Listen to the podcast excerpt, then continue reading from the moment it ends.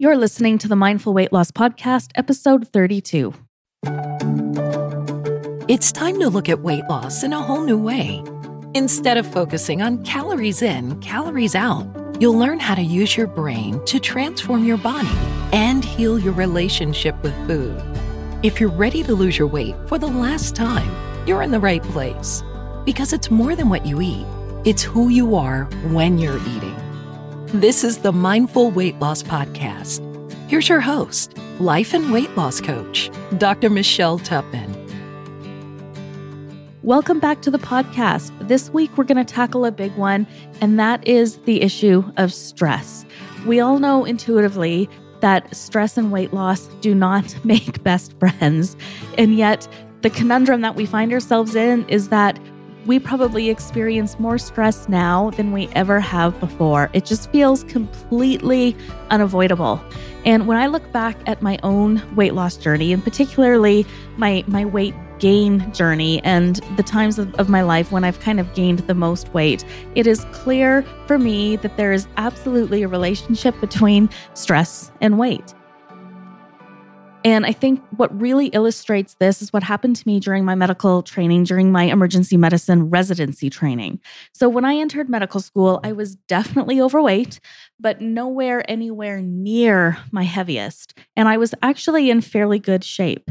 In fact, when I entered my first year of residency, I was attending the gym regularly. And even though I was overweight, I was fit and I was strong. I mean, I was regularly lifting 350 pound deadlifts, like no joke. I was in great shape. But when I entered my second year of residency, this is when we start to do more rotations in critical care and surgery and, and other rotations that were just very demanding on my time and my energy and my emotions. And all of my healthy habits just went right out the window. And in fact, I think that is really when I started to use food to eat stress. I don't think I ever really did it before then, but I have memories of being towards the end of a 36 hour shift at the hospital and dreaming about the food that I was going to eat when I got home. And there were some nights in the damn hospital where it was that thought that, and only that thought, that really got me through it.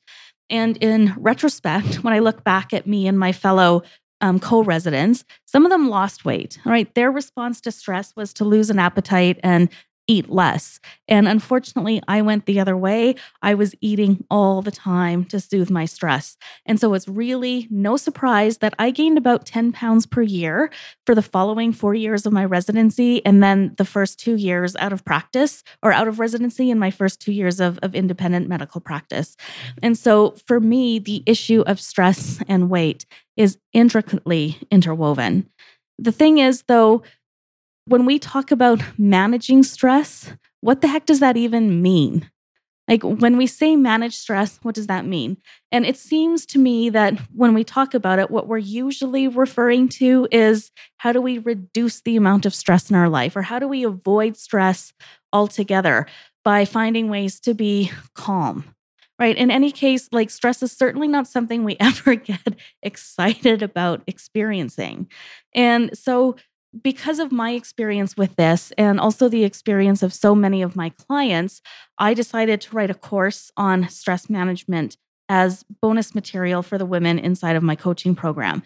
And so I've been knee deep into research for this for the last couple of months. And the conclusion that I've come to is that maybe it's not about how much stress we have, but rather how we choose to think about the stress that we do have in our lives. Because as we know, as adults living in the modern world, stress is completely unavoidable. It's just always going to be there. And really, I think this is excellent news because what it means is that we can choose to react differently when stress does show up in our lives. So there's an amazing neuroscientist named Kelly McGonigal who wrote a book called The Upside of Stress. And in that book, she defines stress as something that arises when something we care about is at stake. And I love this definition because it sort of encompasses all of the things, right? The thoughts, the feelings, and the physical reactions that we get when we're stressed. And what I also love about this definition is that stress and meaning are linked. So you don't stress about things you don't care about. And so you can't really create a meaningful life without experiencing stress from time to time. And I love this idea because it means that stress is important. Stress tells us what's important in our lives, and it tells us that there are things worth protecting and worth cherishing in our lives, which is a pretty big deal. Now, Kelly McGonigal calls this whole thing the stress paradox. So that rather than being a sign that something is wrong with us or wrong with our lives, stress can actually be a barometer for how engaged we are in our lives, which is such a different way of looking at stress right? The traditional way that we look at stress, of course, is that it's harmful and we need to be constantly mitigating it somehow. So we tend to think that stress depletes our energy, negatively affects our health, it makes us less productive, it puts a halt to any personal growth, and it certainly gets in the way of weight loss. But what if there is another way to look at stress? What if instead you chose to believe that stress is good for you, that it actually improves your energy and health and confidence? And as per usual, this all circles back again to our neurobiology and our evolution. So, way back in the day, we developed the fight, flight, or flee stress response because back then, when you were being chased by a saber toothed tiger, this was literally a matter of life or death. And the stress, stress response really evolved to keep us alive in these dangerous situations. But in modern day times, we rarely find ourselves being chased by saber toothed tigers, or at least I hope that's not the case for most of us. But the stressors we do face sure make it feel that way sometimes, don't they? And so our body kicks out stress hormones that make us believe it's true, makes us believe that our lives are actually in physical danger. And this is why chronic stress is so detrimental in weight loss, at least stress the way we define it traditionally, because stress hormones tell the body to focus on the things we need to do to fight, fight, or flee. And so our digestion and metabolism sort of just screeches to a halt. And researchers actually have a name for this whole phenomenon. They call it the mismatch theory. And it shows up when systems we developed over the course of our evolution no longer match the realities of the times we are living in now. And our stress response is really the perfect example of this phenomenon. And so, what's the solution to this? Well, instead of looking at this as a stress response, we can choose to look at it as a challenge response instead. So here's here's what I mean by this. When a difficult situation arises, we feel threatened, right? We tend to automatically go into flight, fight, or flee because we instinctively assume that we're in danger somehow, our lives are under threat. During these times of acute stress, our heart rate goes up, our breathing increases, we get a rush of adrenaline, and the cortisol starts flowing again. And what's really interesting about all of this is that when you measure these same things in people who are in a flow state, like what we call being in flow. So if you think about like artists in the flow of creating their art or um, where musicians go when they're creating a beautiful piece of music, or like athletes who are totally focused um, at the peak of their game, or surgeons performing a complex procedure. All of those sorts of situations, when you're in flow like that, these guys, they aren't feeling calm and zen out. No, they're not. They show the same sort of physiological responses we do with the fight, flight, or flee response. The difference is that they feel focused rather than fearful. And there's also a different ratio of stress hormones in the body that really allow us to recover from it so much faster.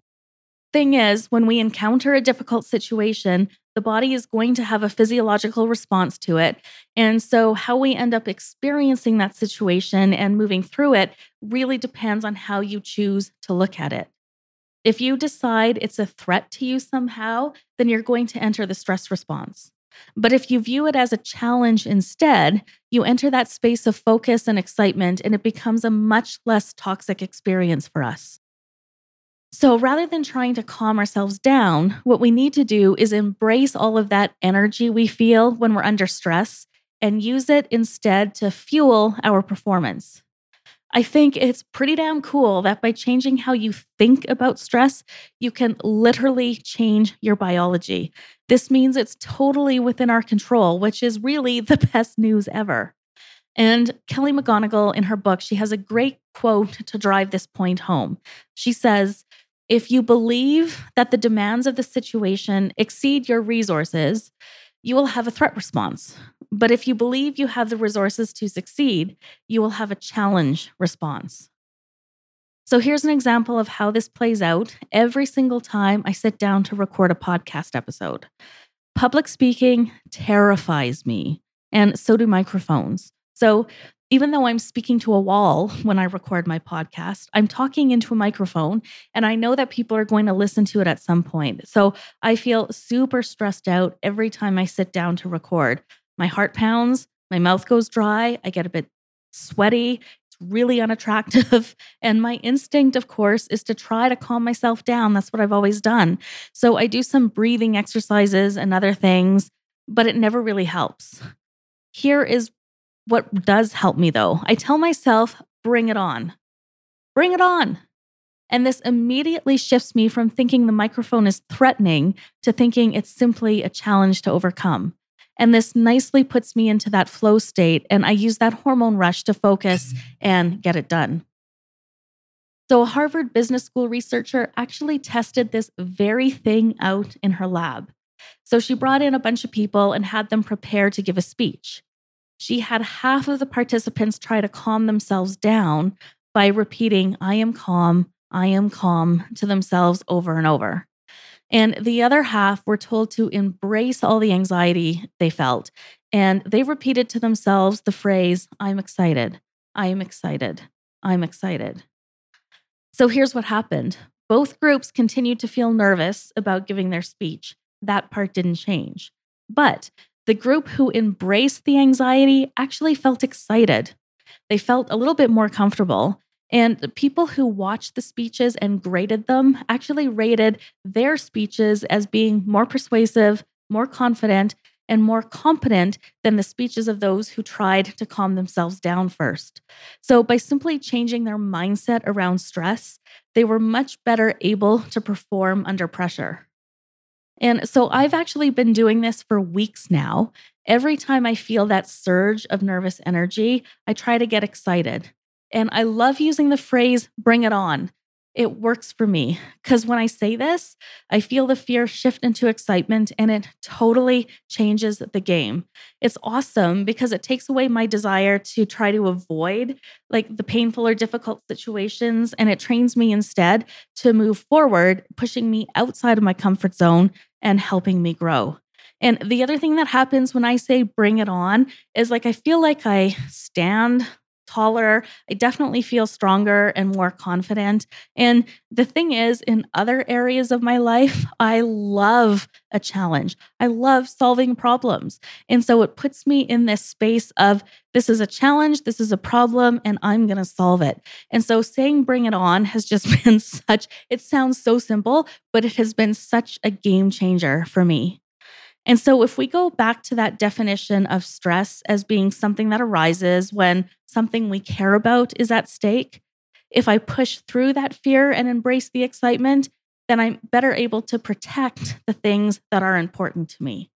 So, I really encourage you to give this a try and see if it changes how you feel and how you respond to all of those stressful, um, difficult situations in your life. So, when you find yourself feeling threatened, when you get that surge of like stressful, nervous energy, say, I'm excited. Or borrow my phrase and say, bring it on, and see if that changes how you feel in some way. Bring it on. All right, so managing stress in one form or another is a critical component of a successful weight loss program. So if you'd like to learn more about this, book a consult call with me just head on over to my website at www.waysofhealth.com and click on book a consult call, and we can have a chat together all about this. I'd also love to hear how you're bringing it on in your own life. So reach out to me on social at Ways of Health to tell me all your stories. And I look forward to talking to you again next week. Bye.